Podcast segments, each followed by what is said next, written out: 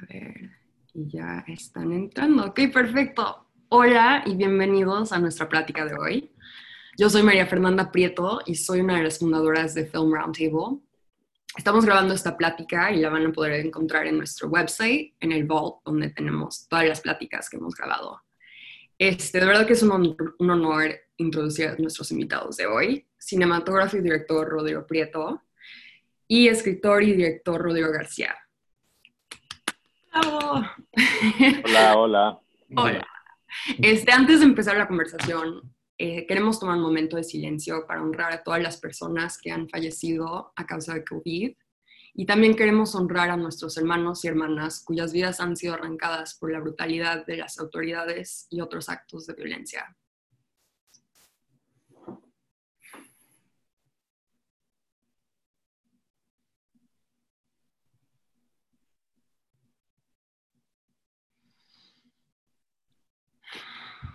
Gracias, de verdad. O sea, creemos que es muy importante no perder la conciencia de todo lo que está ocurriendo en el mundo, especialmente en momentos que se sienten oscuros. Nos tenemos que cuidar y respetar más que nunca. Este, bueno, Rodrigo y Rodrigo, gracias por venir y estar aquí por una hora con nosotros y contar historias. Este, los voy a dejar a ustedes platicando, pero primero, ¿por qué no empiezan y nos cuentan un poco sobre sus inicios? Muy bien. Tocayo, arranca. ¿Yo arranco? Bueno, eh, pues a ver, se fue Marifer, aquí estamos tú y yo. Este, yo empecé, a diferencia de mucha gente que arranca en esto del cine por cinéfilos, yo más bien fue por hacer películas, literalmente desde de, niño prácticamente, tenía 10 años cuando descubrí el 8 milímetros y la animación, cuadro por cuadro. Y empecé junto con mi hermano Antonio y otro amigo, Jacobo Fastag, a filmar unos monstruos de plastilina que hacíamos cuadro por cuadro y, luego proyectarlos y pues cobraban vida nuestros monstruos. Teníamos una fascinación por el terror y la ciencia ficción éramos grandes fans de eh, Ray Harryhausen, por ejemplo, que hacía unas animaciones increíbles. ¿no? Increíble, con una paciencia y un craft increíble. Exactamente, Jason y los Argonautas, este, en fin, grandes películas. Eso fue lo que a mí me atrapó. Eh, y a partir de ahí, pues sí, empezar a ver películas, este, de, especialmente de, de, esos géneros de ciencia ficción, terror, Star Wars incluso, todo el tiempo de Spielberg, este, en fin, todo, todo eso fue como nuestros inicios y, este, y era jugar, era, era jugar con una camarita y con literalmente mis juguetes y mis naves espaciales y ese tipo de cosas, hasta que me enteré que era posible estudiar cine, lo cual para mí no era, ah, muy bien, voy a estudiar cine porque voy a dedicarme al cine, porque eso era un poco fuera totalmente de mi radar, no era algo que, que, que nadie en mi familia realmente se dedicaba a eso. Un tío mío Carlos Prieto era eh, dramaturgo y también hacía documentales, pero pues era, para mí era muy lejano ese mundo, y este, pero me daba la oportunidad de seguir filmando mis películas, mis Super 8. Y fue por eso que estudié cine y eventualmente este, empecé a trabajar también en un estudio de foto fija. Vaya, me fui profesionalizando y, y vaya, eventualmente descubrí que sí, la gente me podría contratar y era factible dedicarme a eso y este, pues luego empezó mi interés más por la fotografía, que fue a través de, de, ese tiempo que trabajé con, trabajé con Nadine Markova, que era una fotógrafa de fotos. Eh, ahí fue donde me, empezó la, el interés por la iluminación y la composición y empecé a entender lo que hacía un fotógrafo y luego a raíz de eso un fotógrafo de cine. De hecho, trabajé con Nadine en una película que ella hizo aquí en Los Ángeles, que se llamó Welcome María, yo venía de aprendiz, el productor era Cantinflas, y este, con María Victoria, y, ahí fue donde por primera vez trabajé en el departamento de cámara y me acuerdo de enamorarme del camión de cámara, del, olor, de, del, del, aceite. Yo tenía que, pues aprendí a cargar magazines, todo, todo, eso y eso fue lo que me atrapó ahora a la, a la cámara, a la fotografía de cine. Y, mm. en fin, y después ya estuve en el CCC y pues me empezaron a contratar y bueno, por ahí arranqué. ¿Y corte, tú, corte, a, corte a hoy. Yo tampoco, digo, sí, sí, digo, había amor por el cine y, y, mis padres eran amigos de directores y llegué a conocer a algunos directores, pero en realidad también empecé por vía de la, de la foto fija, o sea, toda la vida desde la secundaria, prepa, siempre fui muy aficionado a la fotografía en blanco y negro, tenía mi laboratorio en, el baño, como mucha gente, supongo que para la gente joven esto debe ser positivamente del siglo XIX, escuchar algo así pero sí, revelar fotos y tener uno su propio laboratorio era una gran afición. Y por ahí de, nunca pensé realmente ser ni siquiera cinefotógrafo y mucho menos guionista y, director, nunca se me ocurrió. Pero cuando estaba ya como alrededor de los 20 años o así, empecé a interesarme más en la cinematografía, en la fotografía de cine. Y me acuerdo que fui, visité en la Ciudad de México el set de Missing, la película de Costa Gabras, que la fotografiaba Ricardo Aronovich, un extraordinario fotógrafo, cinefotógrafo argentino que vivía en París y trabajaba mucho en Europa. Y me acuerdo que fui al set, no estuve en el, en el camión de cámara, como dices tú, pero sí estuve en el set donde por primera vez vi de cerca una cámara y era una eh, Panavision de esa época, 1981, con un blimp. Era realmente un extraterrestre y lo vi y era tan complicado, tan grande y tan inalcanzable que cuando vi la cámara pensé, nunca lograré ser cinefotógrafo. esto es demasiado complicado, demasiado... Pero bueno, ya a esas alturas estaba muy picado. Entonces, eh, como a, los 22, 23 años, empecé a trabajar en México pues, de carga cajas de, de fotógrafos, sobre todo de comerciales y de asistente, de foquista. Y ya ahí ya estuve plenamente infectado y, y sí me apasioné mucho con, con, la fotografía de cine. Y por ahí de los 25 años vine aquí a Los Ángeles a estudiar en el American Film Institute, vine al programa de, de cinefotógrafos. Aún en esa época era tan lejano pensar uno en cine internacional, o sea, era como algo inalcanzable. Había directores como Casals o como Ripstein que tenían resonancia internacional, pero la idea de trabajar fuera de México era, era no, pensaba uno nunca en eso, ¿no? Era completamente lejano e inconcebible. Totalmente. Sí. Pero bueno, o sea, eh, trabajé como fotógrafo realmente hasta los 35, 36, cuando ya empecé a, interesarme un poquito más en, en lo que hacían los actores, lo que hacían los directores, ¿no? No solo como fotógrafo, sino como operador de cámara. Estás muy cerca, ¿no? De la, de la conversación entre directores y actores. Entonces eso empezó a también a infectarme. Y una vez que se te meten ideas en la cabeza es es muy difícil eh, echar para atrás. Pero sí realmente, ahorita vivimos, digo, ambos vivimos en Los Ángeles, vamos mucho a México, etcétera, pero sí es, es un mundo muy lejano al nuestro cuando crecimos. O sea, nunca se me ocurrió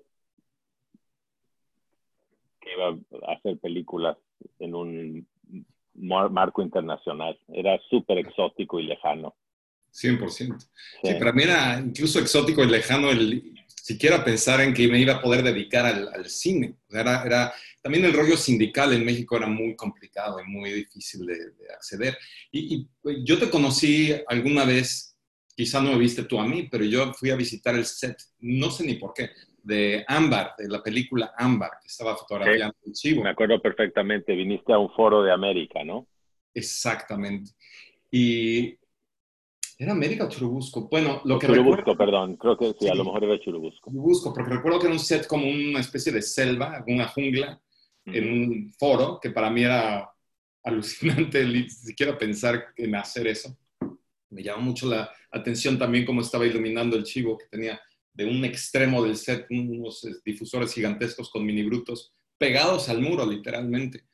Y bueno, me fascinaba este, lo que estaba haciendo el chivo y, este, y sí, te vi ahí en la, en la cámara y bueno, compartimos el nombre, ¿no? Rodrigo, Rodrigo García, Rodrigo Prieto, y tengo como también varios recuerdos respecto a eso, en mis inicios y de nuestros nombres que nos confundían, nos confundían mucho, ¿no? Este... Sí, aquí en, aquí en Los Ángeles nos confundían. Me, me, acuerdo de esa época el, que siempre fue un poquito un fenómeno fue Emanuel. O sea, acabas de describir cómo iluminaba y, y sí era una persona que ya pensaba como si fuera un fotógrafo internacional. O sea, no sé, no sé qué le dieron de desayunar de niño, pero independientemente de, su talento, tenía una gran ambición. Y si era, como dices tú, era increíble. Iba uno al set y decía, wow, ¿cómo se le ocurrió hacer algo tan grande? Sí, sí, sí, sí, sí. Pero era, era, era, un, era un fenómeno. Sigue siendo un fenómeno. Sin duda. Me acuerdo que cuando vi eh, Bandidos, cuando la vi proyectada, yo estaba en el CCC, estaba estudiando, empezando, y recuerdo ver la película y decir, sí se puede, ahí está.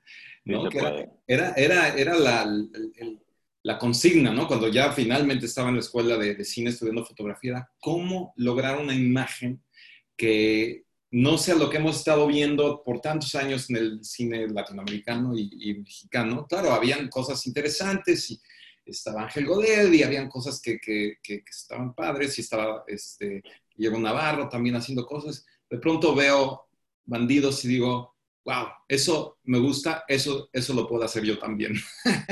y, además, y además veníamos de un, de un ambiente en México donde los sindicatos eran muy cerrados. O sea, realmente la película Bandidos, eh, junto con películas como Solo con tu pareja, eh, Danzón y algunas otras, fue esa primera generación de películas donde, donde muchos directores y fotógrafos que no estaban en los sindicatos se les dio oportunidad.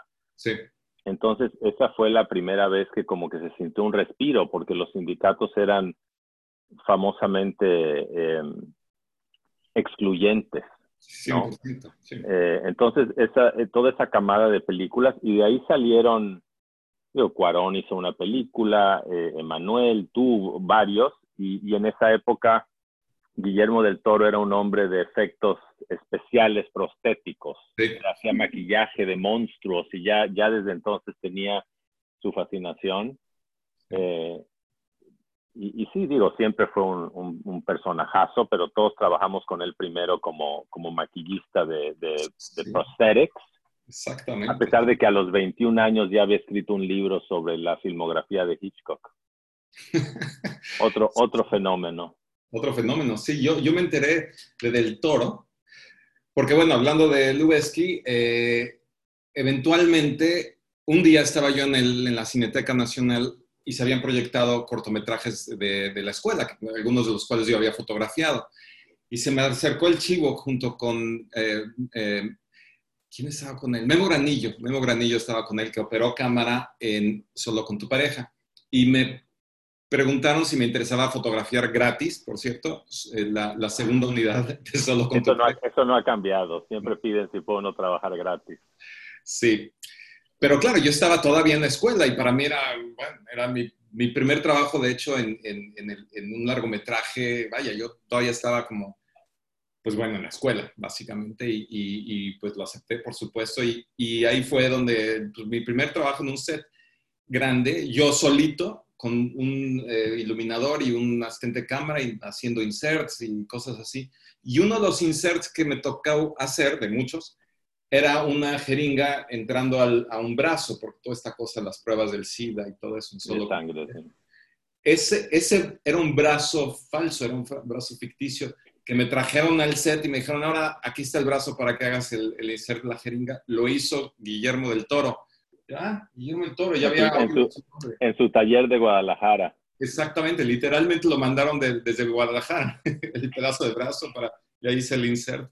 Y entonces fue, es, muy, muy curioso cómo todas esas personas que eventualmente pues ya conocimos muy bien, nos hicimos todos amigos, pero como primero era de, pues quizá ver su trabajo, escuchar los nombres, este, el negro Iñárritu fue a través, primero fue escuchar su voz, literalmente, lo, escuché en el, en el radio. En su programa de radio, sí. WF. Luego, y, luego hizo esas, y luego hizo esas cápsulas para Televisa, creo que eran unas cápsulas del Canal 5, sí. que eran como entre programas, ¿no? Pasaba así como, como, de, como de branding del Canal 5. Sí. Y sí, algunas eran muy, eran muy espectaculares, o sea, realmente decía uno de dónde salió esto.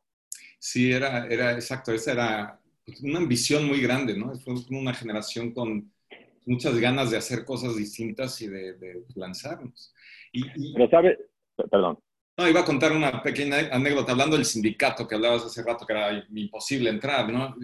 ¿Cómo, cómo funcionaba eso de la posibilidad de hacer películas en ese momento, de trabajar en películas? Era por el, famoso desplazamiento. O sea, los productores podían pagarle al... Hace, hace años no oía esa palabra que en una época era crucial en nuestra vida. Crucial. El desplazamiento, que pagaran a alguien por no trabajar para que trabajara uno. Exactamente. Esa fue la puerta de entrada para todos nosotros. Que, sí, entonces trabajamos por muy poco salario porque estaban pagando desplazamiento además al sindicato. Y así fue como empezamos.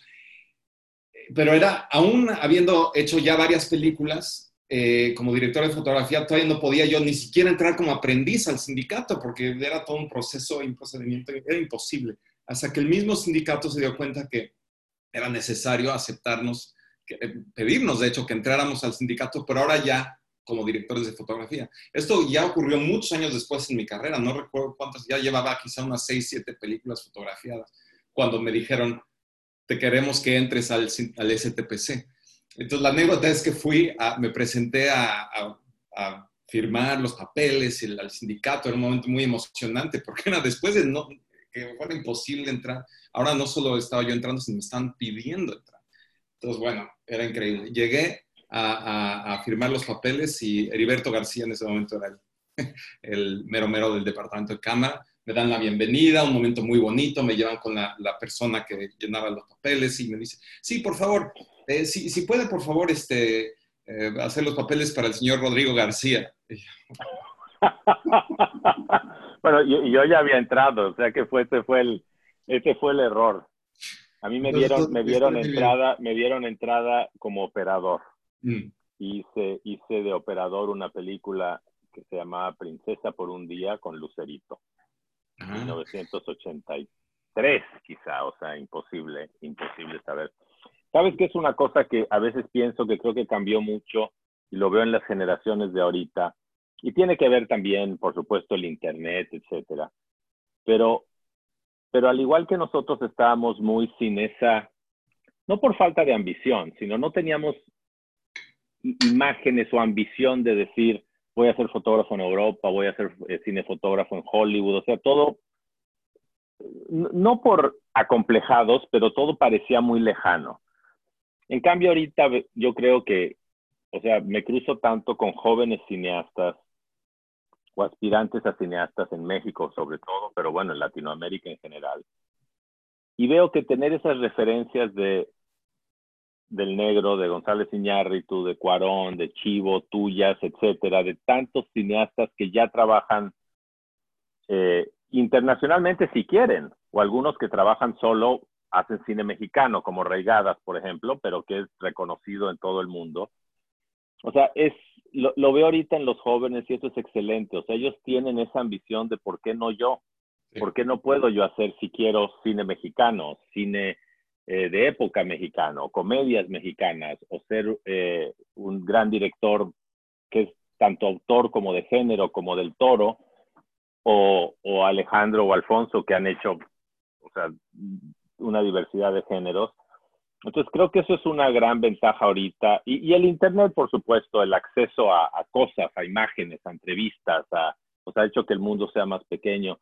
Pero creo que esa es una de las mejores cosas que ha logrado el éxito de, de muchos colegas nuestros, que es que la gente pueda decir, yo también, ¿por qué no yo? Sí, sí, sí. De hecho, yo pienso que esa fue también una de las motivaciones para mí, o sea, al ver este, a Navarro, a Lubeski, primero Mandoki, ¿no? Que fue el primero como que, hizo una película en inglés, Gaby, ¿no? Y después empezó a hacer cine en Hollywood a un alto nivel. Eh, y fue, fue también lo que a mí me hizo pensar, bueno, sí es posible, ¿no? Sí, sí, sí puedo. Además, en mi caso, tenía la ventaja que mi mamá eh, era americana, nació en Estados Unidos y mi papá mexicano, entonces tenía, logré la doble nacionalidad eventualmente, que originalmente eso no era legal en México, pero en el 97 cambió la ley y pude solicitar el, pasaporte americano. Entonces fue realmente en ese sentido relativamente sencillo, ¿no? hacer la prueba, mudar, mudarme a, Estados Unidos con mi familia y, ver si, si cuajaba la cosa.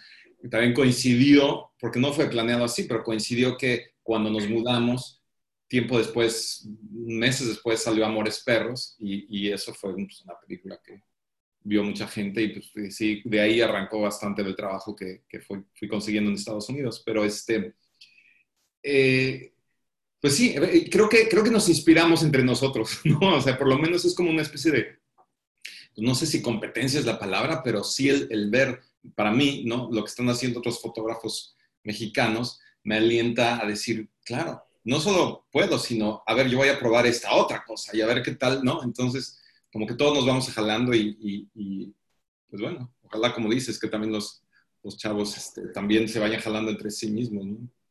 Sí, y, ha sido muy satisfactorio ver ese cambio de que si alguien decía un director mexicano en el extranjero, en Europa o aquí en Estados Unidos, un director mexicano, un fotógrafo mexicano, bueno, pues a ver qué ha hecho, a ver qué experiencia. Y ahorita dices un fotógrafo mexicano y la gente levanta las cejas. A ver, ¿será como Prieto, como Lubeski o qué? Eh, Oye, eh, o como esta, o como esta fotógrafa, ¿cómo se llama una fotógrafa argentina extraordinaria que trabaja? Natasha, Dreyer. Qué buena es, ¿eh?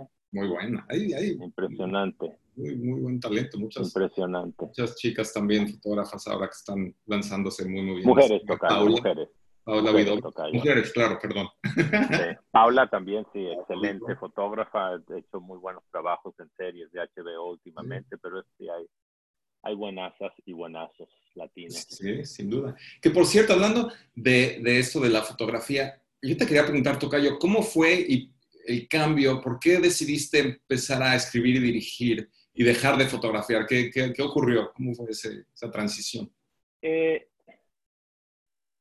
bueno, o sea, realmente, como decía antes, nunca se me ocurrió, pero, pero, o sea, sí crecí en ese mundo de contar historias, o sea, o sea, todos los amigos de mis padres eran artistas, ¿no? No conocíamos un solo hombre de negocios en la infancia, o sea, todos eran eh, escritores, poetas, cineastas, pintores, y, y, crecí en un mundo donde contar una historia era una cosa, lo que fuera, una historia, un cuento, un chiste, una anécdota, o sea, contar bien, eh, o sea, mi padre decía, no hay nada mejor que algo bien escrito. Sea, son de esas máximas que te dicen tus padres que se te quedan toda la vida. O sea, la religión en mi casa era algo bien contado, algo bien escrito. Entonces supongo que eso estaba ahí en el fondo. Y, y empecé a trabajar como fotógrafo, que era lo que me gustaba, como dije antes. Pero en, en, la época que hice, hice como cinco o seis películas como operador de cámara, la mayoría de ellas con Chivo. Eh, y, y, trabajamos con directores muy buenos, o sea, con Mike Nichols, con Benton, eh, con el propio Alfonso Cuarón. Entonces esa cercanía de estar en, en, primera línea, ¿no? De ver el trato de, o sea, cómo trabajaban los directores con los actores, cada vez me empezó a interesar más. Y, y claro, siempre hay una parte que es un poco delirante y, y, que te engañas a ti mismo. Ver una cosa, ver a Mike Nichols y decir, oye, no está tan difícil, yo podría hacer eso. ¿No? O sea, siempre, siempre hay una cosa de arrogancia del que tiene una ambición. Eh, como cualquiera que hace una película, ¿no? Está diciendo, dame 20 millones y yo me ocupo. Pero, pero eso fue, o sea, fue la cercanía del trabajo con los actores, fue lo que, lo que primero me, me apasionó y, pero sí me impuse como, como, como reto que si iba a tratar de hacer una película la tenía que escribir yo mismo. Mm. Primero porque no hay guiones, o sea, que puedas decir, ay, mira, qué bonito lo voy a hacer. Pero, pero sí tenía ese impulso, el mismo que tienes tú, porque sé que estás desarrollando cosas que quieres tú escribir y dirigir. Eh, ese impulso por contar cosas que aunque aunque no sean literalmente historias de tu vida, sí traten temas personales. Pero una vez que me, me entró eso, ya, ya, vale decir que nunca estuve muy contento con mi carrera de fotógrafo. O sea, siempre, entonces también esa, esa, esa salida de, de pensar en historias, pero sí ya no pude, ya no pude echar marcha atrás, es la verdad. ¿Recuerdas un momento donde dijiste ya, o sea, ya me cambio? Me recuerdo una vez estar trabajando en una película que prefiero no nombrar, pero era una película hollywoodense con actores famosos, etcétera. Y nos habían dicho que ese día íbamos a filmar una escena nueva que la habían escrito la noche anterior. Y estamos filmando con actores famosos y la escena no era buena. Y pensé, yo podría escribir una escena mejor. Y sí dije, qué arrogante eres, ¿quién te crees? Pero ya, ya, ya estaba enfermo y ya no pude echar atrás. Mira, pues sí, como dices, es, interesante para mí escucharlo porque este, a mí me encanta la fotografía, siempre me ha encantado. La expresión a través de la iluminación y de la composición y del cuadre, todo, todo para mí es eh, muy, muy bello, pero este, sí me pasa cuando efectivamente los cortometrajes que, que, he fotografiado y dirigido y escrito es como una expresión quizá más directa y más eh, personal en el sentido de contar cosas que a ti te afectan y te duelen, que es, que es distinto, ¿no? Es otra cosa, es la, expresión visual de, de, la fotografía de cine, eh, cuando tú no estás contando una historia tuya en particular, que es distinto a la foto fija donde es exclusivamente el ojo del, fotógrafo quien, se encuadre. En, la fotografía de cine es una colaboración que además, por cierto, me encanta, colaborar con los directores y con todos diseñador de, los diseñadores de producción, etc. Pero, este, pero sí tengo un poco esa inquietud de, de la, espero, ¿no? La posibilidad de poder seguir fotografiando, pero también también dirigir. También eh, yo, yo creo que, yo creo, o sea, estoy seguro que vas a dirigir. De hecho, si no lo has hecho antes, creo que es porque eres exigente y has querido hacer cosas que realmente te gusten, o en el caso de un par de proyectos que sé que estás cocinando, porque son cosas más personales. Em, pero sí, o sea, es que, es que cuando las cosas son personales, te llegan de una manera... Yo he hecho películas donde nada de lo que suceda en la película es realmente de mi vida ni los personajes soy yo, pero las ideas son tan personales que a veces ya cuando las estamos filmando, me, avergüenzo. O sea, estoy viendo la escena y es tan personal que me tengo que esconder detrás de la cámara y digo, ojalá nadie se dé cuenta que ese soy yo.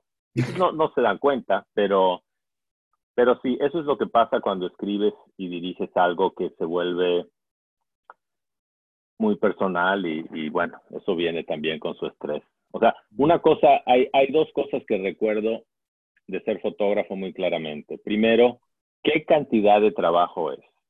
O sea, el fotógrafo no para desde antes del llamado hasta después del llamado. O sea, es una, es una máquina constante.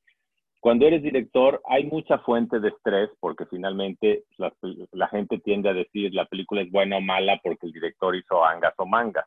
¿O cuántas veces has oído decir, qué bonita fotografía, que es una manera de decir el director no es bueno? También, porque lo que brilló es solo la belleza de la película.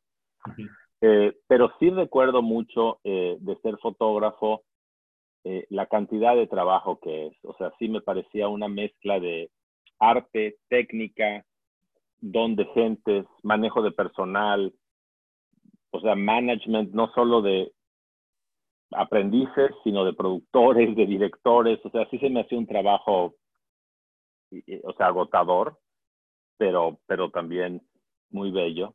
Pero sí tenía una cosa bonita, que es que entre proyectos lograba yo descansar el cerebro. Mm. Una vez que empiezas a dirigir, ya no hay descanso. Mm. Acabas una película, ya estás pensando en otra que va a ser más bonita que esta, esta no me quedó bien, va a ver. Entonces, ese, ese, o sea, lograba entre películas o entre proyectos cuando era fotógrafo desconectar. Mm. Y, creo, por las conversaciones que he tenido contigo últimamente, que estás entrando un poquito a lo mismo. Si no estás filmando, estás pensando en lo que quieres escribir y dirigir. Pero bueno, es, de todas maneras, quejarse sería grotesco porque son profesiones muy privilegiadas, esa es la verdad. Sí, sería grotesco. Eh, yo recuerdo cuando estaba en el CCC que, que todavía, claro, tenías que decidir cuál iba a ser tu especialización. Y el primer año te tocaba dirigir y fotografiar y editar y hacer sonido y hacer de todo en, los proyectos que tú diriges, pero también en los de los compañeros. Y, yo recuerdo que la actividad del director de fotografía es lo que más me gustó. Eh, justamente el que está en el set constantemente creativo. Todo el tiempo tienes que estar. y, y, toda la maquinaria del set gira alrededor de que hay que filmar. Sí, exactamente. Entonces, todo lo que hace todos los departamentos entran por un lente y, y, tú eres el responsable de que entre bien por ese lente. Entonces, es como muy, es muy específico del, cine, el, el, quehacer del director de fotografía. Entonces, eso me, gustó muchísimo y creo que por eso también fue que decidí, eso es lo mío. Eh, porque también cuando yo dirigí mi corto en el primer año, hubieron momentos que hasta me aburrí en el set de, y, me angustiaba ver quizá lo que estaba ocurriendo con la iluminación y todo, y yo quería ser respetuoso porque pues me interesaba la fotografía, entonces no quería yo ¿no? este, incomodar al director de fotografía, pero sí me di cuenta que me, me, costaba separarme de eso y pues ahí fue esa decisión. Yo quería contar otra anécdota este, de mis inicios que tiene que ver contigo, que fue muy chistoso. Con eso de que nos confunden con los nombres y todas esas cosas, pero eso no fue exactamente eso, sino que una de mis primeras también oportunidades fue fotografiar una película extranjera que en realidad fue una coproducción de varios países, que fue Edipo Alcalde, que era un guion. Ah, en Colombia, claro. En Colombia, sí. Entonces, bueno, guion por Gabriel García Márquez. Entonces, este, pues bueno, fui a Colombia y eran actores españoles, colombianos. Guión de Gabriel García Márquez basado en Sófocles. para, que, para mocos, como decimos en México. Sí, sí, sí, sí, tremenda experiencia. Bueno, muy, muy impresionante. No, no me recuerdo ni qué año fue, pero habrá sido como, el, como el 87, 8, 9, por ahí o más pues, tarde? yo un poco después, yo creo que fue como por ahí del 90 y, uh, ¿qué habrá sido? 90 no, pues sí, quizá el 90 o algo así, o el 89. Bueno, hace mucho. el caso es que un día fue a visitar tu papá el set eh, y yo estaba muy nervioso, muy nervioso. Entonces, eh, llega... ¿Por qué iba él? ¿Estabas nervioso? Sí, claro, sí, estaba muy nervioso porque pues yo estaba, yo, yo era principiante, yo llevaba, creo que fue mi quinta película, de las cuales una fue una ópera prima de la escuela, del CCC, en fin, yo estaba apenas, ¿no? Arrancando. Y llega y lo que me dijo fue, tú eres competencia de mi hijo. eso, eso le, eso, te voy te voy a decir una cosa mi, padre, como mi madre, eran una mezcla muy curiosa de gente súper social y gregaria, pero también gente tímida y reservada. Entonces, si a ti te ponía nervioso que llegara Gabo al set, para él era también súper intimidante aterrizar como Gabo en un set. Mm. Entonces, como lo os digo, lo conocí toda, toda mi vida, era mi papá, yo sé que parte de eso era su nerviosismo. Ah, de decir, ¿qué le digo? ¿Qué no le digo? Entonces, eh, o sea, todo el mundo tiene sus, sus ansiedades y sus nerviosismos. José Ali Triana es un cuate director muy bueno, el que disfruto mucho, el que, que dirigió Edipo Alcaldo, Alcalde, y ahora curiosamente estoy produciendo para Amazon una miniserie basada en otro libro de Gabo, Noticia de un secuestro, y una de nuestras guionistas principales es eh, la hija de, de Jorge Ali. Ah, Verónica, sí, muy, muy buena guionista, muy buena. Entonces todo, todo continúa. Alguien escribió que es del 96 la película. Órale. Ah, ¿Puede ser? Sí. Pues sí, puede ser 96. Ah, claro, mis hijas ya, habían, ya, habían nacido tus hijas, entonces. Sí, sí, sí, por supuesto. Si fueron también a Colombia, eran chiquitas. ¿Qué tal? Qué locura, Pues sí, sí, son, son muchos recuerdos. Y luego ya nos tocó a ti y a mí trabajar ya juntos, me, pediste... Hicimos, hicimos algunos comerciales, hicimos eh, una, una serie de monólogos. Eh, bueno, hace de todo hace 19, 18 años que te puedo decir, Tocayo. Sí, fue recién, recién mudados, porque también eso es otra cosa que, que, para mí es muy especial con respecto a nuestra relación, no, no solo como Tocayo, sino como eh, el hecho que cuando nos mudamos, cuando me mudé aquí con mi familia, pues tú y Adriana y tu familia fueron los primeros que, que, nos acogieron y nos ayudaron a entender cómo navegar el, rollo de, estar aquí en Los Ángeles. es que más también para nosotros fue muy bueno porque se fue formando una comunidad. Como decíamos antes, cuando nosotros primero llegamos, vivían aquí Luis Mandoki y Olivia, y José Antonio García, el sonidista, que es un sonidista extraordinario. Eh, pero pian pianito llega, o sea, llegamos nosotros, Memo Navarro creo que ya estaba por aquí, em, Chivo, Cuarón, ustedes, luego Alejandro y María Ladia, o sea, sí, sí, la verdad fue una, hemos tenido mucha suerte de tener una comunidad de, de cineastas expatriados, que además hablamos un idioma muy, o sea, a mí me encanta trabajar, por ejemplo, con fotógrafos que son de México, Javier Pérez Grobet, también he filmado mucho con Javier. Sí. Eh, es muy agradable cuando estás filmando lejos de casa, en inglés, otra, unas cosas diferentes, tener a alguien del barrio, por así decirlo, alguien que conoce tu pueblo, alguien que sabe las referencias. Eh, entonces, eh, eh, con Igor Hadwe, que es un amigo fotógrafo chileno, pero que creció mucho en México, siempre, siempre, a pesar de ser bilingüe al principio, cuando dirigía, por ejemplo, episodios de series de HBO como Six Feet Under, sí llegaba a mi casa de noche exhausto de haber hablado en inglés todo el día. y, creo que tener colegas eh, mexicanos o latinoamericanos es, es, una, es una gran válvula de escape, porque además comparten ese humor perverso que tenemos en México. sí, ¿no?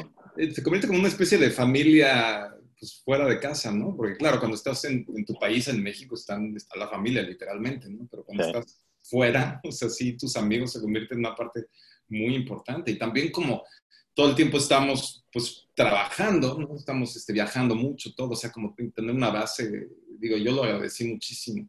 Y, y claro, mi, yo crecí en un ambiente como bicultural por mi mamá americana, pero y mi tío, el, hermano de mi mamá, vivía en Los Ángeles. Entonces, para mí era natural como estar en Los Ángeles, por eso, porque veníamos a visitarlo seguido. Pero aún así es un shock cultural, aunque no quieras. O sea, llegar aquí y cómo funcionan las cosas y todo el rollo del crédito y el este y el otro, complicadísimo. Y, y pues bueno, yo les agradezco mucho que me ayudaran a navegar, navegarlo. Pero también el rollo del cine en sí, ¿no? O sea, entender cómo ¿no? Como que hablas, qué es esto de los agentes, ¿no? O sea, sí es, es, todo un rollo, pero ¿eh?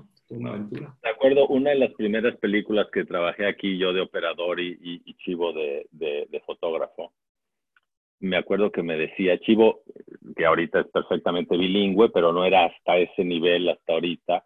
Eh, cuando primero llegó, decía, hijo, ya estoy cansado de hablar en inglés. Y también me dijo una vez, oye, tanta gente en este crew se llaman Steve o Dave. No logro acordarme, estoy luchando. Me daba mucha risa, pero sí, sí, la verdad hemos, hemos tenido eh, mucha suerte en ese sentido. Sí, a mí me pasaba con, con el lenguaje. La primera película americana que hice es casi inmencionable. Por suerte no existe. Yo no ya, ya, no ya, no, ya después de decir que es inmencionable, ya no puedes decir el nombre porque sería tremendo. No, bueno, eh, lo que pasa es que desapareció, un caos, un desastre. Bueno, lo voy a decir, se llama Ricky Six. Y la hice antes. En Canadá, ¿no? Sí, en Canadá, antes de Amores Perros. Y este, bueno, yo recuerdo que cuando estaba filmando, con el estrés de una película que se filmaba en 24 días, y era, obviamente, las ambiciones era de una película mucho mayor, y era además un tema de medio de terror y de drogas y alucinación, y entonces habían muchos efectos en cámara, y por supuesto yo quería hacer, bueno, yo quería hacer unas cosas muy, muy complejas, ¿no? Este, entonces había que estar como muy rápido y muy, muy concentrado. Y se me iba, no solo el inglés, se me iba el idioma en general, o sea, yo me convertí en un cavernícola, así, en lugar de decir, a ver, mueve ese mini bruto, era como, uh, uh, uh" y apuntando, uh".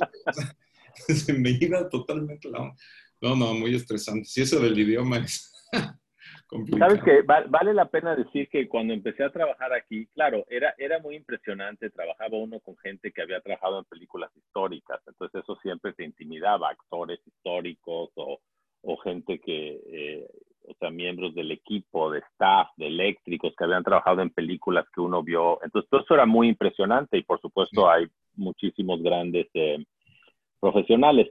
Pero vale, o sea, hay que, hay que decir que, que los crews en México siempre me parecieron excelentes. Quizá no había una población de crews, de, de, equipos, de, de, utileros, electricistas, etcétera, tan grande como había aquí.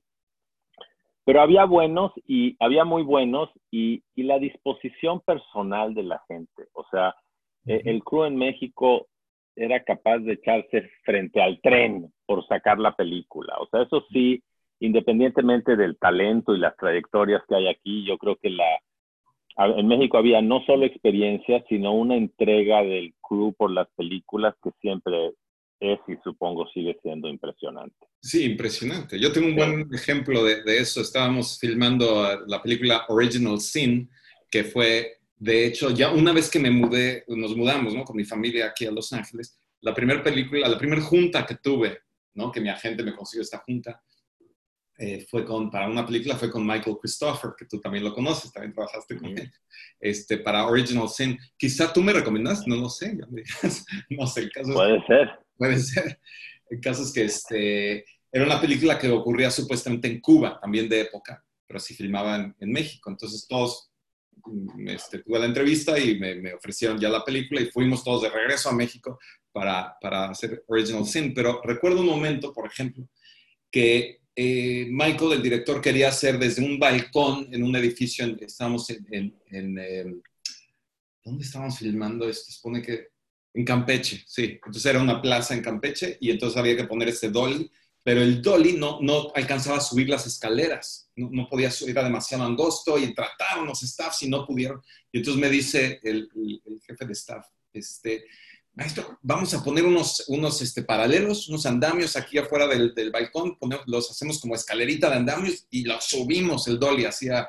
al lomo. Al lomo, así Y yo, ¿cómo? Pero van a poner, o sea, está como, está como medio peligroso. No, no, lo hacemos. Y el productor escuchó este plan, el productor americano, y, se me acerca y me dice, Rodrigo, no podemos permitir esto, eh, esto es peligroso, en lugar de hacer un dolly pané en la cámara, hagan otra cosa. Y me estaba echando un rollo.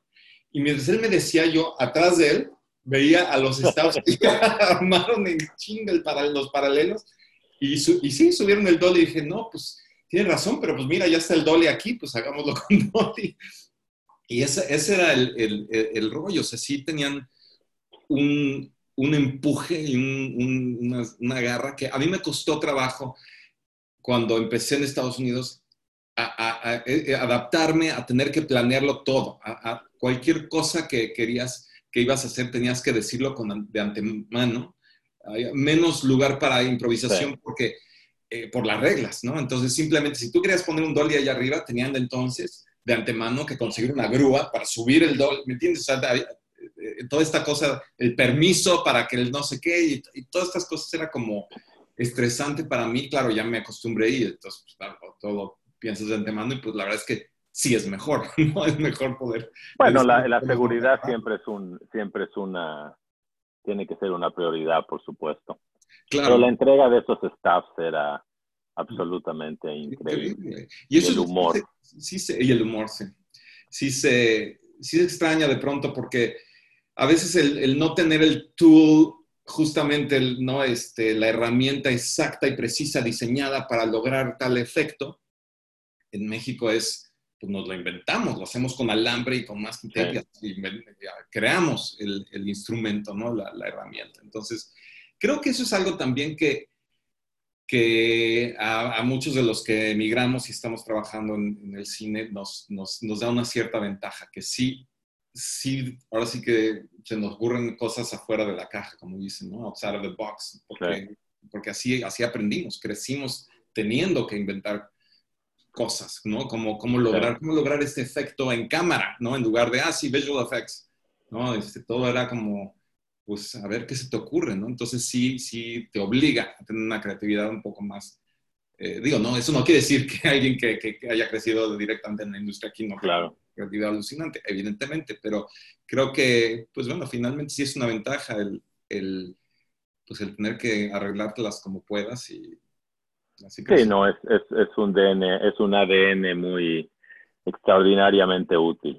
Sí, sí, sí, sí. sí. Sí, sí. Oye, Tocayo, ¿y, y ha cambiado eh, tu manera de trabajar con directores? A ver, dime unas netas. A ver qué puedo aprender para usar contra mi siguiente fotógrafo. pues es que, es que no depende tanto de, pues ni siquiera de la experiencia y, del país, sino de cada director. O sea, en realidad, en realidad he trabajado con estilos tan, tan, tan radicalmente distintos que he aprendido a adaptarme.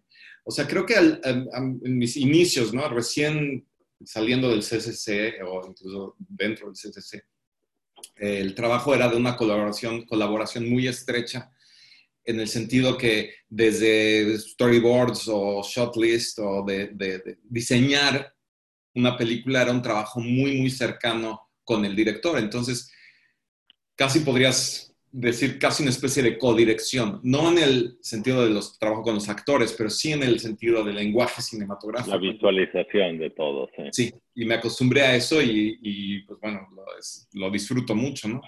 Y, después me, me, tocó trabajar con directores que, que, no querían eso para nada, o sea, que querían simplemente ellos diseñar los shots, y o incluso me, me tocó una vez que con eh, Francisco Atié, una película que se llamaba Fibra Óptica, que él hizo un storyboard completo de toda la película de antemano y, cuando ya había empezado a preparar la película yo estaba proponiendo planos, me dijo, no, no, a esto es lo que vamos a hacer, toma, esto es. Y yo, wow, ok. Tuve que cambiar radicalmente. Primero renuncié, por cierto. Primero renuncié y dije, no, pues no, no. Bueno, pero, todavía, pero todavía faltaba la luz. Eso tú ibas a hacer la iluminación. Exactamente. es lo que él me dijo. Todavía hay, todavía hay mucho espacio para crear. Totalmente. Y eso fue lo que aprendí en esa película. Y es lo que me dijo Francisco Aptier para el día que nos reunimos y yo iba a renunciar. Y le dije, pues ya no sé ni para qué me quieres si todo está ya diseñado. Me dijo, no, tu trabajo va a ser la iluminación y haz lo que tú quieras con la iluminación dije, ok, voy a aprender a, hacer eso. Y, así fue. Y, y, me ha ocurrido en años después trabajar con directores que no, no es extremo, pero sí diseñan los shots muy específicamente. Entonces mi propuesta va más bien con respecto a la iluminación u otras cosas de, de, cámara, no tanto al lenguaje cinematográfico. Entonces he aprendido a trabajar con y estar cómodo con, con distintos, distintas formas de, de, trabajar con los directores.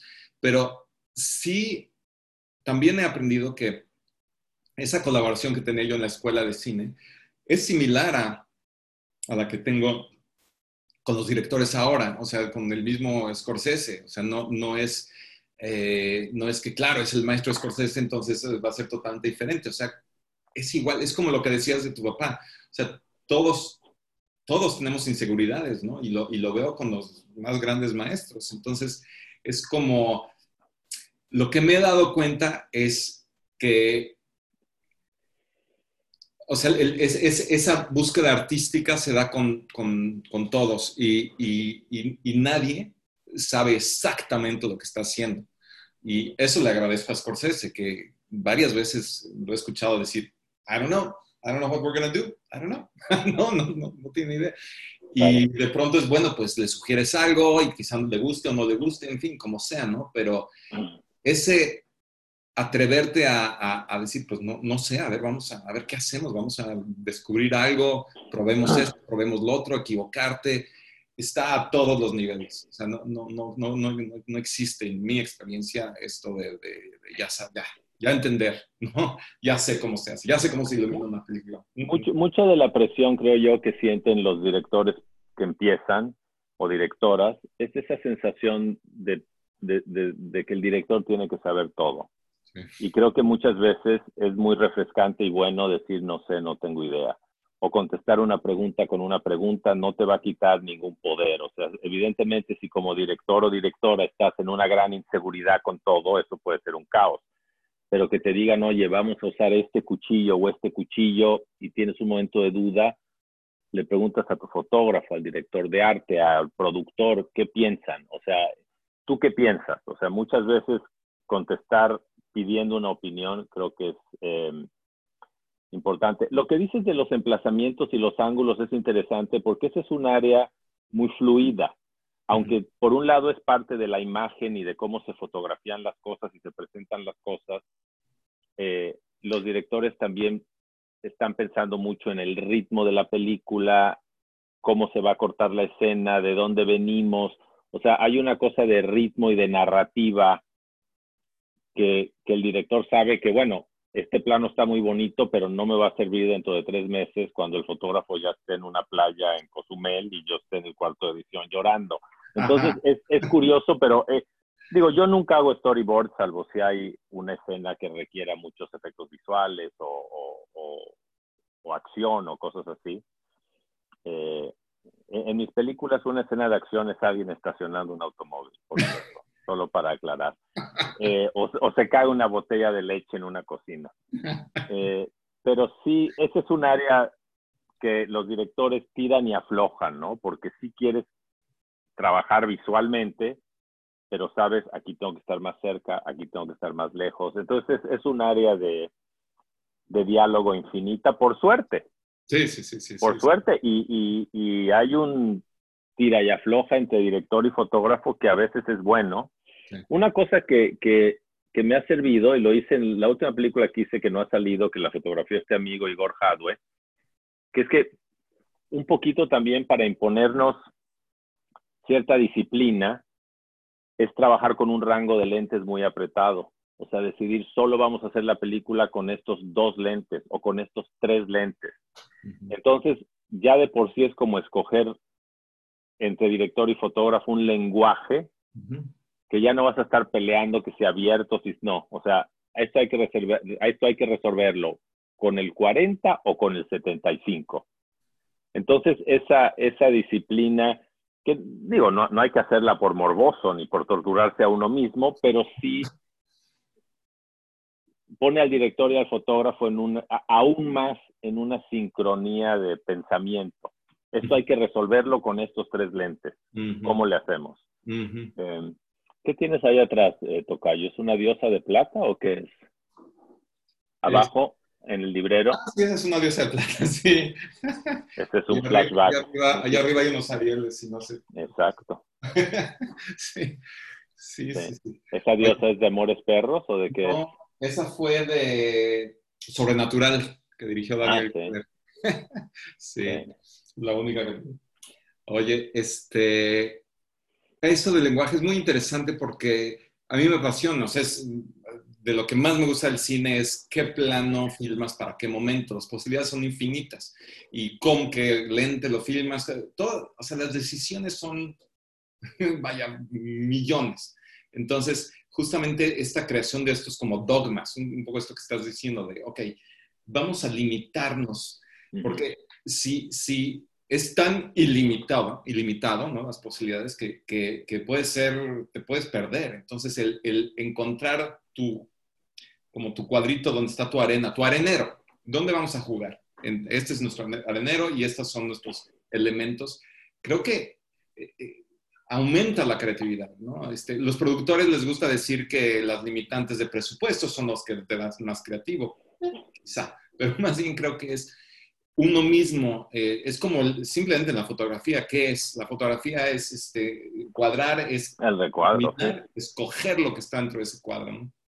Entonces, y, siempre, y siempre hay limitaciones que eran eh, qué emulsión usar, qué hacer en el revelado, ahora qué cámara usar, los lookup tables, o sea, siempre está uno delimitando para lo que dices tú, o sea, tratar de enmarcar lo más posible, enfocar tu visión y dentro de esas limitaciones tener toda la libertad en el set de improvisar, pero ya escogiste cámara o ya escogiste emulsión, ya escogiste paleta de colores.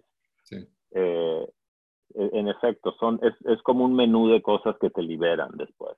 Sí, o sea, eh, eh, todo, gran parte de nuestro quehacer es la selección, ¿no? El, escoger, el decidir. Entonces, cuando ya has hecho una serie de decisiones en la preproducción, creo que ayuda porque entonces te libera a hacer otras decisiones. Ya no tienes que estar usando tu energía para decidir ciertas cosas. Ya, ya lo des. Por eso también a mí sí me gusta hacer este, una planeación, ya sea con storyboard o shot listing. De hecho, prefiero un enlistado de, de, los planos más que el storyboard, porque mi experiencia es que la gente tiende a ver los dibujos y piensan, esto es exactamente, yo no, es una guía. Entonces, cuando está descrito con palabras es mucho más, ah, da más espacio a que la gente no se clave tanto en que esa es la única realidad. Pero este, eh, me gusta colaborar con los directores haciendo ese enlistado, pero me acuerdo, por ejemplo, cuando hice Eight Mile con Curtis Hanson, yo también acostumbrado a trabajar con Alejandro, por ejemplo, Iñárritu, donde hacíamos, a pesar de que las películas que hicimos eran cámara en mano y dan la impresión de ser este, muy libres e improvisadas, realmente hacíamos un listado muy, muy específico. Y, y, juntos eh, era muy divertido hacer los shotlists con él porque eh, también hacíamos sonidos, ¿no? Nos imaginábamos los cortes con audio. Alejandro obviamente es una persona muy auditiva, ¿no? Este, de hecho, desde el radio, ¿no? Con Martín Hernández. Entonces, imaginaron los planos con cómo suenan y cómo sonaría la siguiente escena. Entonces, de pronto, estamos en el detalle de la taza y suena... Después, ¡pah! Y viene el coche, no sé, cosas así, ¿no? Siempre era, así hacíamos los shotlists. Eh, trabajo con Curtis Hanson en, en Eight Mile y todo el tiempo le estoy diciendo, Curtis, ¿cuándo nos sentamos a hacer shotlist? ¿Cuándo? Tengo unas ideas. Yo hice, yo hice, hice casi varias escenas, eh, como la, casi la mitad de la película con mis propuestas de, de planos. Curtis, mañana, mañana. Por fin un día ya nos sentamos, eh, ya era la hora de hacer shotlist, nos sentamos y, y, yo empecé literalmente, pues ¿cómo verías, Curtis, si empezamos la película con... Y en eso tocan a la puerta. Y era Rebecca Yeldon ¿no? Su pareja. La productora. y tu pareja, sí. Era su pareja en ese momento. Entonces entra Rebeca, ah, Curtis, ah, Rebeca, ¿cómo estás? Te presento a Rodrigo. Mucho gusto. Y, y Rebeca dice, perdón, no os quería este, interrumpir, este, perdón, ya me voy. Y Curtis dice, no, no, ya habíamos terminado, ¿verdad, Rodrigo? y yo, ah, pues sí, ¿no? Ya habíamos terminado y, y tal, ¿no? Y el día siguiente me dijo Curtis, ¿sabes qué, Rodrigo? Lo que pasa es que no quiero hacer shotlist para esta película, quiero improvisarla todita porque para él eh, eso era como las, los raps que hacen, las batallas estas que hacían, eh, que improvisan los, este, lo, que están haciendo, el battle, ¿no? Famoso, los battles. Quería hacer así la película. Y así la hicimos. Entonces, y pero, pero eso, también es, eso, también es, un marco. Exactamente, y, y, y está generado del, del, material, es, es, vaya, es congruente con de lo que se trata la historia. Y era medio de terror, pero la verdad es que fue también una experiencia diferente, pero bonita. Entonces, en cuanto a las distintas formas de trabajar los directores, la verdad es que disfruto de, de pues de eso, de, de, navegar cada, cada director y cada estilo, y eso es parte de lo que me gusta de mi trabajo. Ahora, ¿cuántas veces no te sucede que escoge uno, tiene sus teorías, y el primer día a las 12 del día, hijo, el 27, no juramos que no íbamos a usar el 27 nunca, tráete el 27. Tampoco no. no. Siempre dijimos que no íbamos a hacer dolly 11 de la mañana del lunes, hagamos dolly Pues sí, las reglas están hechas para romperse también. Pues sí, es cliché, pero es verdad. sí, sí, sí, sí. Oye, me estaba acordando también de, de, cuando hicimos este Ten Tiny Love Stories, así se llamó, ¿verdad? Esa fue la que hicimos. Sí, los monólogos. Eran monólogos. Y, y también eso era era una propuesta, la verdad es que radical, ¿no? Para mí, o sea, en el sentido de, de cada, cada plano, cada entrevista, que no eran entrevistas, eran monólogos. Hablaban directamente a cámara, sí. Sí, este, y la cámara amarrada, punto. anamórfico, anamórfico y amarrado. Sí, y, y, hablar.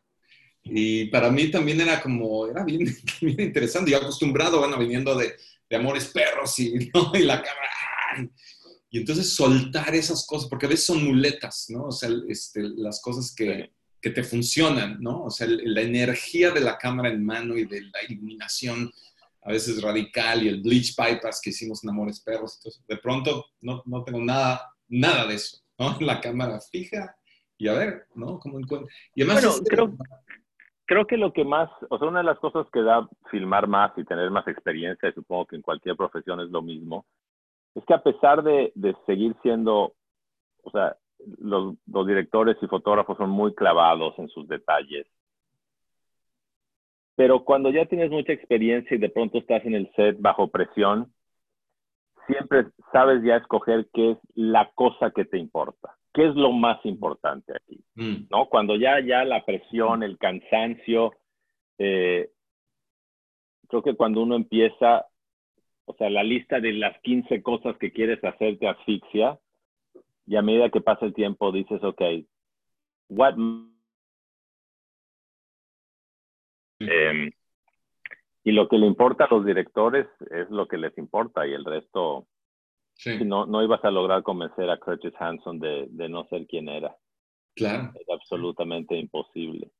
Exactamente, pero y, me ha tocado también cuando he dirigido yo darme cuenta, porque las cosas que he dirigido las he fotografiado también, hasta ahora, pero me, he dado cuenta que a la hora de la hora está el fotógrafo yo y está el director yo también, y, y hay momentos donde están en conflicto, lo que yo quisiera como fotógrafo y la iluminación y todo, y lo que el director necesita hacer un plano y no hay tiempo para, para hacerlo de una manera que yo fotógrafo quisiera hacerlo y pues gana el director en ese caso, claro, porque bueno, en general, ¿no? Es así, pero, pero te das cuenta, justo eso, ¿qué es lo que me importa? Me importa, me importa este momentito de actuación, me importa tener este plano porque la edición X, pero sí el como, exacto, creo que eso es como clave, eso que acabas de decir, el, el darte, el poder distinguir, porque a veces no sabes, ¿no?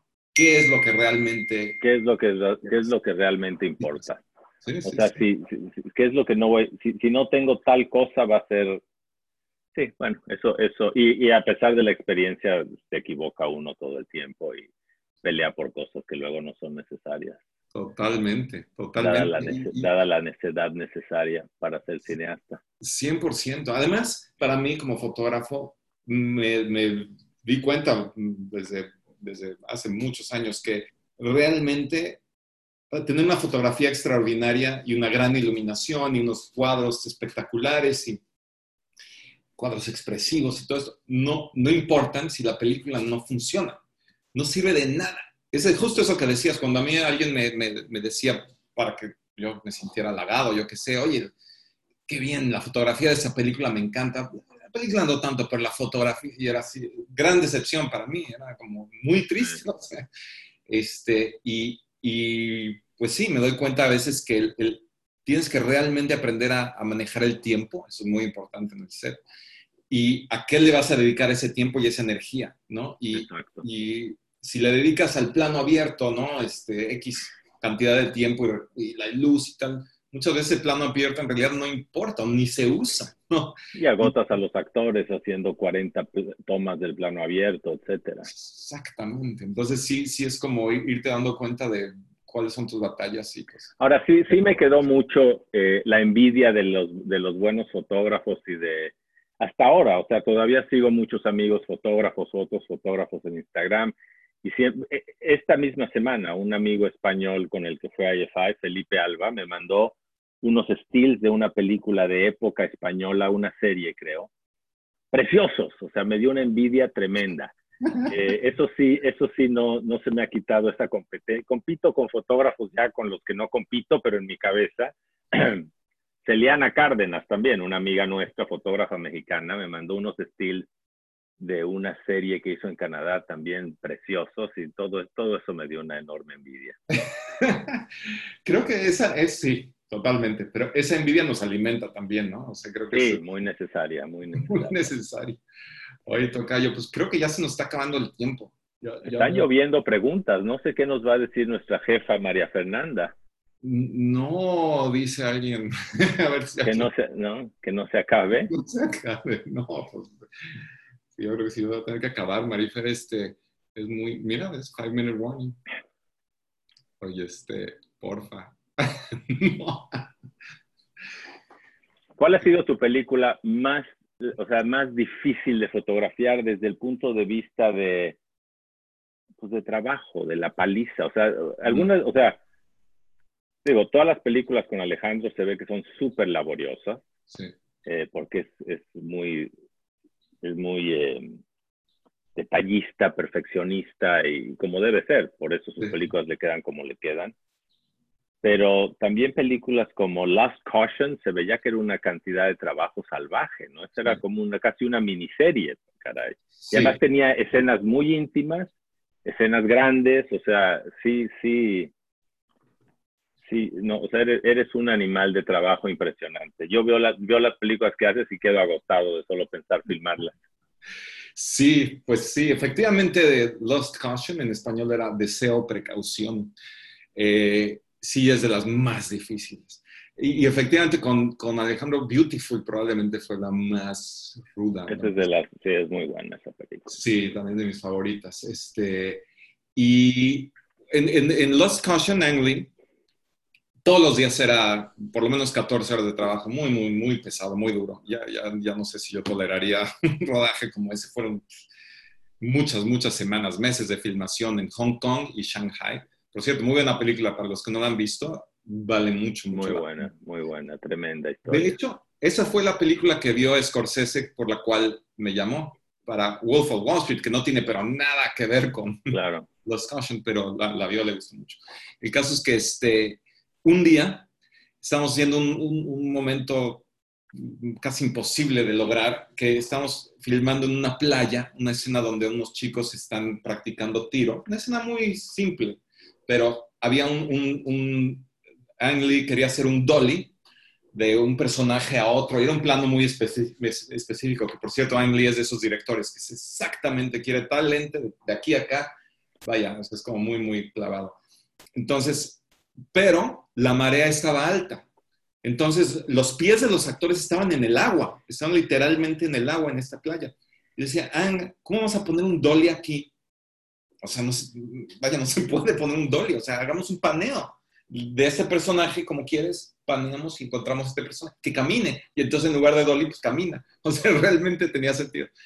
Me dice, no, Rodrigo, porque esta película para mí es como un pato en, en, en un lago a ver cómo eso. Dice, sí, porque tú ves el pato y es muy elegante, ¿no? Y, camina y, va flotando, pero abajo del agua está pataleando. A todo vapor.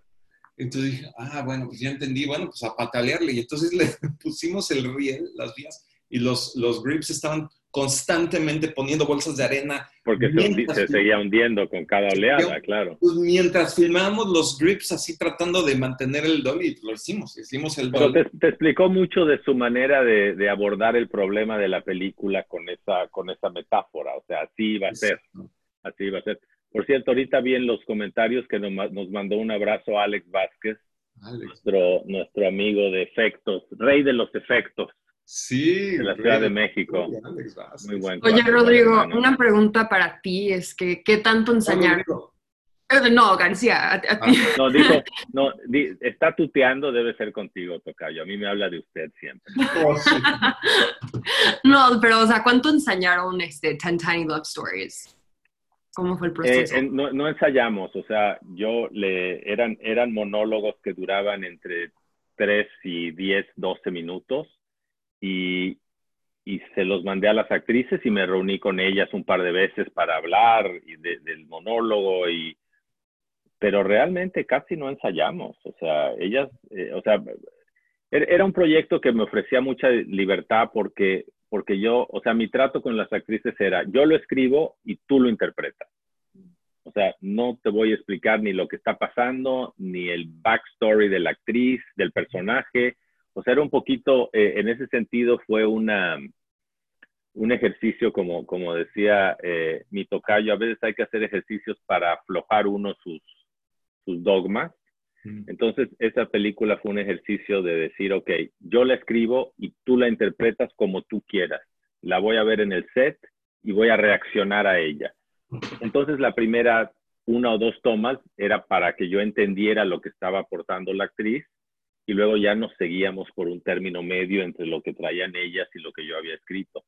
Pero en general no, en general muchos directores de cine son tímidos a, a ensayar demasiado. La gente de teatro tiene más escuela en eso, pero en el cine siempre te da miedo que, que si lo hacen bonito ahorita ya no lo van a hacer bonito el día que llegue. Pero no, pero no es, no es necesariamente cierto. Hay directores que saben ensayar muy bien y, y obtienen muy buenos resultados.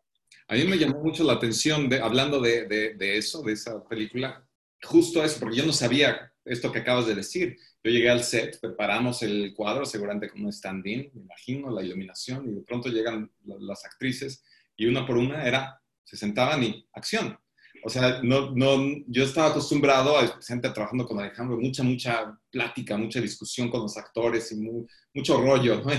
y, y, de pronto este, ver que pues, no les decías nada y empezaban a actuar, para mí era como, wow, qué raro, ¿no? No, y, y, con algunas hablé un poquito del texto y con otras nomás les dije, ahí va. Wow. Eh, y nomás les dije, los vamos a hacer en un solo plano, directo a cámara. Eh, ¿Sabes qué pasa también? Eh, eh, es un poco egoísta, pero, pero me gusta yo verlo, el show como si el show fuera nuevo. O sea, a ver, ¿qué, qué hicieron? ¿Qué decidieron? A ver qué choices hicieron, qué, qué decisiones tomó el actor. Mm. Em, yo creo que si tú hablas con los actores de, de, antemano sobre cómo ves la película en general y estás de acuerdo con lo que quieres hacer y cuáles son los temas y cuál es un tono que te interesa. Mm. O sea, si estás de acuerdo, e, e, es un poco como si el contrato fuera, si tú no tocas mi guion, yo te dejo hacer lo que quieras. Ah. No es tan, no, no, es tan así, pero es un poco así. O sea, el guion en sí mismo ya es una gran dirección. Claro. Sobre todo si, si lo escribe el mismo director, ya el guion es una dirección de 110 páginas. Entonces, eh, si me reúno con los actores y podemos estar de acuerdo en lo que estamos contando y, no vamos a tener sorpresas en el set de no, yo no quiero que ella se muera y cosas así, eh, sí, sí, sí me gusta no saber qué está haciendo el actor y descubrirlo ahí en la toma uno estoy viendo realmente quién, quién es el personaje. Eso me encanta, la verdad. Bueno, hablando de guion. Solo una cosa, perdón, quería agregar una cositita rápido, que es que, este, hablando de Alejandro, eh, dije que había como mucha plática con los actores, pero algo que tiene, que es muy interesante, es que en realidad es bastante em, escueto en, en, o sea, no desecha rollos. O sea, que es que un director, es un problema de, de los, algunos directores cuando em, empezamos, ¿no? Este, nada más usa pocas palabras, pero muy, muy muy específicas, ¿no? Y, entonces, pero sí despierta, eh, porque es muy apasionado Alejandro, ¿no? También despierta pasiones en los actores, pero sí, no, no, es de que eche rollos, pero sí hay como todo un, trabajo ahí bastante interesante. Eh, yo creo que, digo, es una manera muy acertada de trabajar y, trato de, hacer lo mismo en el sentido de que eh, mientras menos le dices al actor, pero más preciso, entonces el actor tiene ya mucho con qué trabajar. O sea, me acuerdo que una vez oí una metáfora que el, el, el actor si es bueno, si el guion es bueno, si el actor preparó, el actor es ya un ferrocarril, un caballo que viene a toda velocidad. Mm. Y si nomás le haces así, ya se va en otra dirección. Mm. Que no puedes pararlo y explicarle que no, que mira la montaña, el río, no. O sea, ya viene galopando y nomás le dices, tic. Mm. Entonces, ese, o sea, lo que tienes que hacer, creo yo, y me imagino que es a lo que te refieres de Alejandro, es darle al actor algo específico, pero tampoco tan específico que lo paralice. Tiene que ser algo específico, pero que le dé al actor la posibilidad de, o sea, que estimule la imaginación del actor. O sea, darle una idea, una manera nueva de ver un momento o de abordar una cosa, pero sí, detenerse y discutir el por qué, cuándo y cómo, puede ser contraproducente. Ahora, insisto, cada director y cada actor, cada quien hace de su culo un papalote, como decimos en México. O sea, cada quien tiene su manera de trabajar. Sí. Solo importan los resultados. Bueno, hablando de guion, las preguntas que llegó este, sobre las cosas que los dos ven en un guion, que les da como, o sea, sienten el potencial del guion. Papi, ¿quieres empezar? Pero, o sea, ¿qué es lo que te atrae a un guion?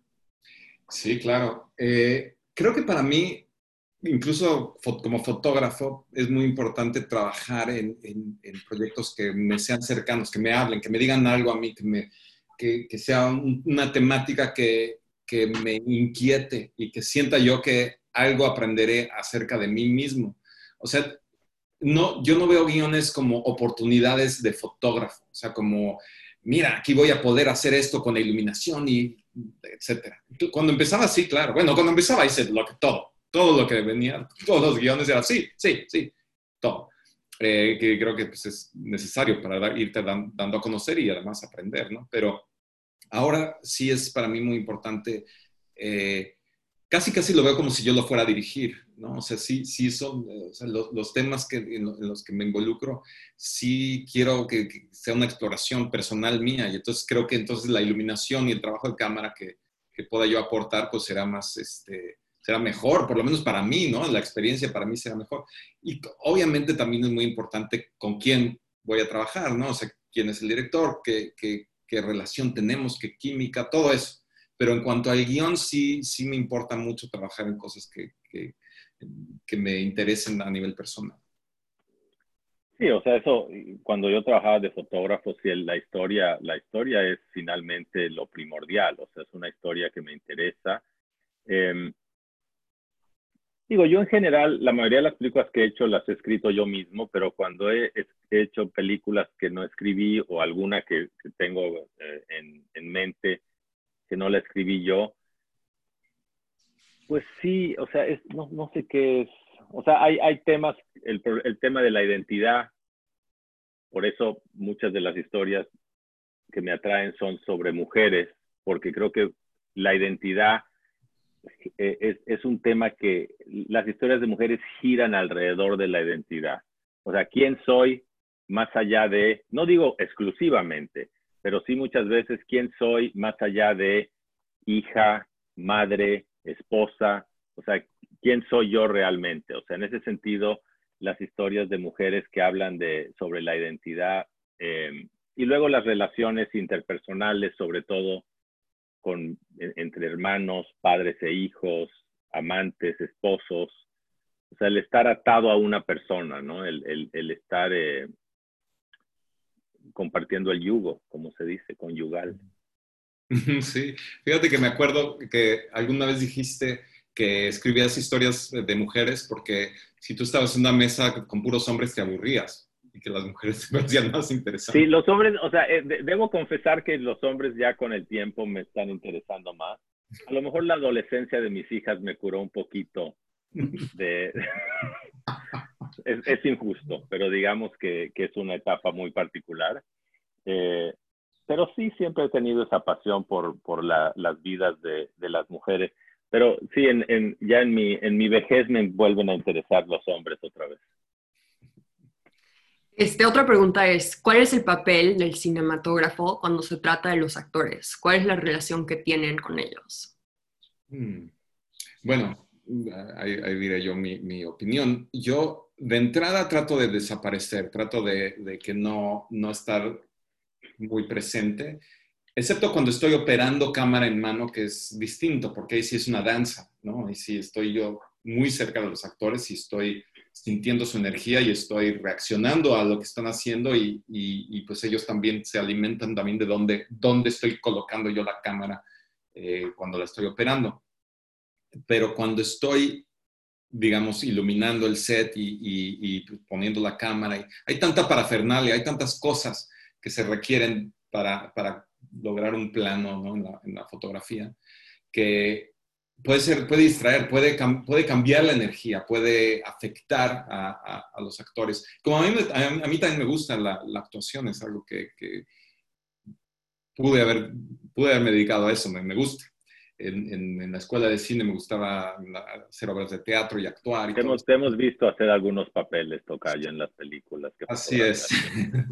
unos cameos por ahí. On, on, sí, este, pero entonces siento que entiendo lo, no entiendo del todo, porque no soy actor, pero trato de entender el, el, lo que siente un actor, ¿no? la vulnerabilidad también de un actor frente a la cámara. Uy, yo, yo creo que lo, lo, los, digo, los, o sea, parte, parte del, del trabajo del director, yo creo que es crear un ambiente en el set donde los actores se sientan que pueden trabajar. No quiero decir que necesariamente ese ambiente tiene que ser tranquilo o relajado. A veces hay momentos donde la tensión y el estrés ayudan, dependiendo de las escenas y de los métodos de trabajo y del guion. Pero sí hay que crear un ambiente en particular en el set. Y, bueno, el papel del fotógrafo es inevitable en eso, porque el fotógrafo lleva eh, el peso de esa maquinaria de, de, de, que, claro, todo, como decía, como decía Rodrigo, tiene que entrar por el lente. Entonces, un poquito el, fotógrafo es el gatekeeper de, cómo va a entrar todo en el lente.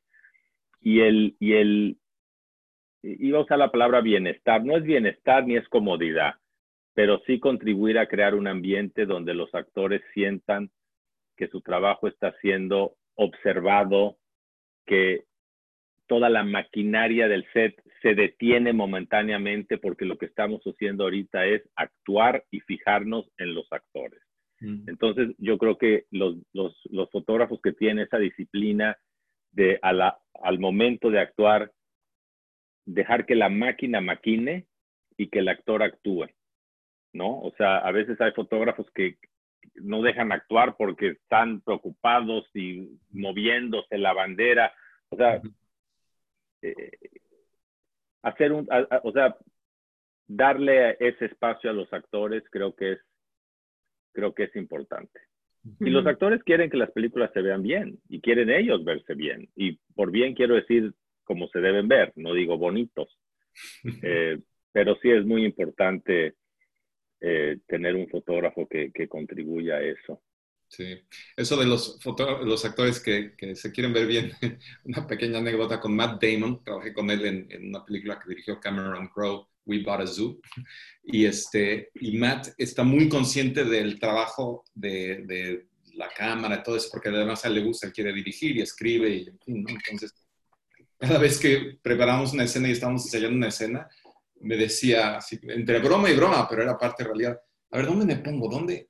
Aquí, aquí este fondo está bueno, ¿verdad? Aquí está la ventana aquí atrás y me voy a poner aquí, porque entonces los editores sí lo van a usar y la luz se va a ver mejor. sabe, sabe demasiado. Sabe demasiado. Y, muchos actores es exactamente lo contrario. Hay actores que, que, casi, casi sé que se van a poner donde peor va a estar la luz. Hay como, no sé, no sé por qué es, pero, pero yo a veces hago eh, trucos como acomodo los muebles y acomodo sillas y pongo las cosas, los props antes del ensayo con la esperanza que el actor naturalmente, entre comillas, aterrice. Exactamente. Y eso es algo que con el diseñador de producción como que le dices, oye, voy a mover esto aquí por esta razón, porque, o sea, me imagino que tú no puedes llegar a un set y empezar a mover todo el set. No le digo nada a nadie. no todo, finalmente todo es una negociación y, o sea, acaba uno, o sea, porque Rodrigo lo mueve, pero entonces está el on-set dresser, tiene que decir, oye, el, diseñador quería el sofá aquí, ah". sí, sí, o sea, una junta más. Sí, una junta más. Sí, no, sí, definitivamente tienes que, que, hablarlo, pero hay veces que no, hay veces que en el momento ya te das cuenta, está a punto de llegar al actor y ¡ah! muy rápido el... el, quitas, quitas, todas las sillas, salvo la que quieres. Exacto. Oigan, antes de cerrar, creo que estaría muy bien que los dos como que dieran un consejo o algo para cineastas que están, que quieren entrar a este mundo. A ver, toca yo tú primero. Bueno, o sea, el consejo que trato de darle a la gente joven siempre es, o sea, no tomen de referencia a dos personas de nuestra edad que han tenido nuestras ventajas, nuestras oportunidades y nuestro éxito. No hace falta ni estar en Hollywood, no hace falta tener grandes presupuestos.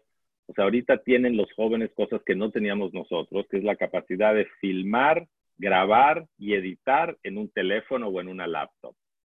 Entonces, o sea, hay que hacer el trabajo, el que quiera dirigir una película, que la dirige, el que quiera actuar, que se escriba un guion a sí mismo. O sea, siempre es muy necesario evitar una manera de pensar que es si yo estuviera en Los Ángeles. Ojalá yo hablara inglés.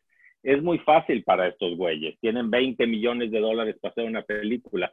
Todo eso son excusas. O sea, uno tiene que encontrar su propio camino y, no hacerle casos a, saurios exitosos como nosotros. Es más, yo me hubiera ido de esta plática a la mitad a escribir un guion. ¿Entienden? No, o sea, no hay que usar no hay, hay, que evitar una manera de pensar que, que, si yo tuviera, si yo tuviera un agente, si yo tuviera dinero, si el teléfono está ahí, la cabeza está aquí a filmar. Wow. No, pues, ¿qué puedo yo agregar a eso? hay un, hay un, hay, Panahi es un director eh, iraní que estuvo varios años en, detención domiciliaria, o sea, estaba en, en, la cárcel, pero en su casa. Y filmó una película en su teléfono, bajo arresto domiciliario, y la editó en su casa, y la sacó de contrabando y, y se estrenó en Venecia en el festival. Entonces, si él puede hacer eso, ¿cuál es tu excusa? Sí, pues María Fernanda también hizo un corto así cuando estábamos en, el, en, esta pandemia, ¿verdad? Con, con grandes actores. Grandes actores. grandes actores. Su papá, y su, su, papá y su mamá, la vi. Así La vi. Oye, pues, pues, yo qué diría, yo diría, eh, ya en, cuestión de, del, del, set, del trabajo y de conseguir trabajo, por decirlo, eh, ah, creo que es muy importante hacer, vivir al día de entrada, ¿no? Pero también trabajar al día trabajar en, lo que estés haciendo y, con toda entrega. Y me acuerdo cuando yo empezaba que habían ah, colegas, eh, que estábamos todos empezando, que habían quienes tenían una actitud de esto no es este, lo que yo, no, no, es, no es a mi nivel, ¿no? Yo, yo soy muy, yo he visto todo el cine de Kurosawa, yo qué hago aquí este, haciendo fotocopias aunque no lo dijeran, pero con esa actitud. Y siento que, que realmente la manera de salir adelante es exactamente lo contrario, es, es, hacer esas fotocopias lo mejor posible, hacer el café lo más delicioso posible para la persona. Y al rato te pedirán dos cafés en lugar de uno. Y al rato va a ser, oye, oye, a ver, a ver, agárrate esa cámara y, y, fílmate algo, ¿no? O sea, y así fue mi experiencia, o sea, mis oportunidades. y, y, estableces las relaciones, además. Exactamente. Sí, las oportunidades salieron porque la gente que me iba conociendo y veían que yo, vaya, daba mucho empeño a lo que estaba haciendo. Y, efectivamente, el primer comercial que yo fotografié a los 22 años fue, este, fue de, yo estaba de asistente de producción y foto fija en una filmación, pero lo hice con todas las ganas y el dueño de la agencia pidió que yo fotografiara el siguiente comercial, lo cual era un poco absurdo, pero fue gracias a eso, gracias a que, a que fue el, en ese momento yo pensé que estaba haciendo el trabajo del mejor asistente de producción y este, lo hice con mucho, mucho cariño y, este, y cuando el, dueño de la agencia supo que yo en realidad mi tirada era ser director de fotografía, me ofreció fotografiar ese comercial. Entonces, vaya, básicamente es, eso, es hacer las cosas con todo, todas las ganas. Porque, lo que estás diciendo, o sea, me, me recuerda ese dicho que la manera en la que haces cualquier cosa es la manera en la que haces todas las cosas. Mm. O sea, si estás sirviendo café, si estás escribiendo algo, si estás, o sea, todo hay que hacerlo lo mejor posible, ¿entiendes? El que hace un café chapuceramente, no lo van a decir que vaya por la comida. El que va por la comida de mala manera, no le van a decir que sea eh, aprendiz de camarógrafo. ¿Entiendes? O sea, yo creo que lo, que lo que vio en ti esa persona es la actitud hacia el trabajo. Y eso es muy importante. La actitud hacia el trabajo le dice a la gente quién eres. Y eso es, eso, o sea, quién eres, eso se, se revela estacionando un coche o, o pintando una casa. Ciertamente. Amén. pues pues bueno, Gracias a los dos. Sí, sí, creo que ya llevan hora y media. no, de verdad fue una charla divertidísima. Los queremos muchísimo. Gracias por tomar el tiempo de platicar. Gracias. Gracias a ti. y gracias a todos. por meterse y ver esta hora y media de historias. Gracias a todos aquí, allá y acullá. Y acullá. Y gracias, Marifer. Y gracias, Tocayo. Como siempre, me divierto. Órale. Un abrazote. Ciao. Okay. Ciao.